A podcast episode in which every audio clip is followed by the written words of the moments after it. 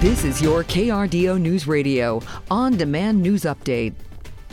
A Colorado Springs judge rules that there is enough evidence for Club Q shooting suspect Anderson Lee Aldrich to stand trial. Aldrich is accused of killing five and wounding over a dozen at that LGBTQ uh, club last November. Prosecutors say he visited that club at least six times prior to the shooting. The 22 year old faces more than 300 charges that include murder and bias motivated crimes. District Attorney Michael Allen said a charge in Colorado Springs law to a change, I should say, in Colorado Springs law two years ago makes it easier for them to prosecute the bias charge. It used to be that uh, we had to prove that somebody acted uh, specifically for those reasons, but the wording was changed that we only have to prove that somebody acted either wholly or in part by their bias towards a particular group. That's DA Michael Allen. Aldrich's attorney tried unsuccessfully to get the bias motivated charges dropped. Aldrich's arraignment is set for May 30th.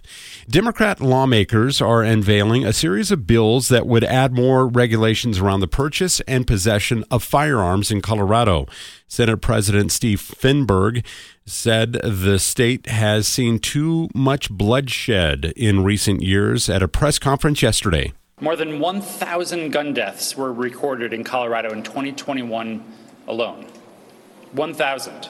The 2022 numbers aren't yet available, but the final tally looks like maybe it could be even worse than that. The four bills mark the biggest slate of gun reforms in the state since a package of gun bills passed in 2021 in the wake of the Boulder King Supers mass shooting.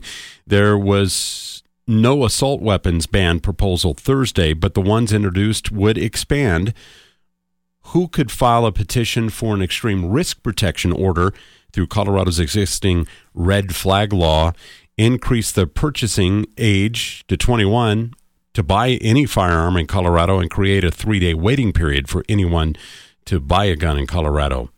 Strong pushback is continuing after board members in Colorado Springs School District 11 approved a new policy that would prevent teachers from asking students for their preferred pronouns.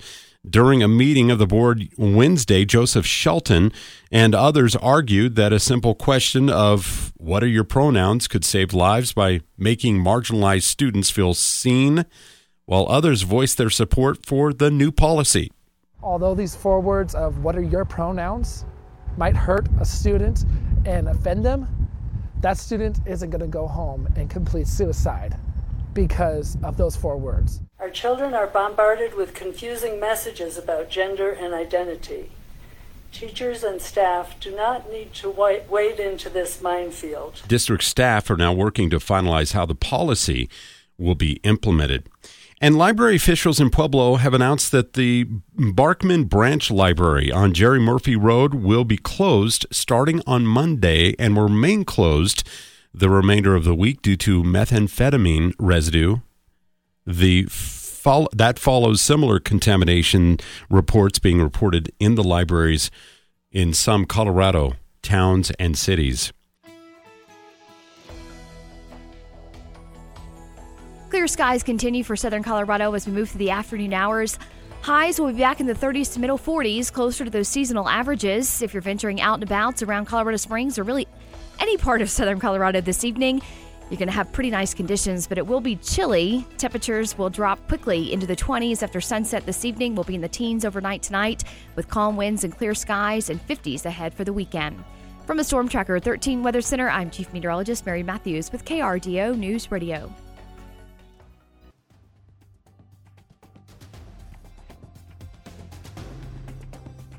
Get news, traffic, weather live on KRDO's Morning News weekday mornings from 5 to 9. KRDO's Afternoon News weekday afternoons from 4 to 7. On KRDO News Radio or anytime at KRDO.com.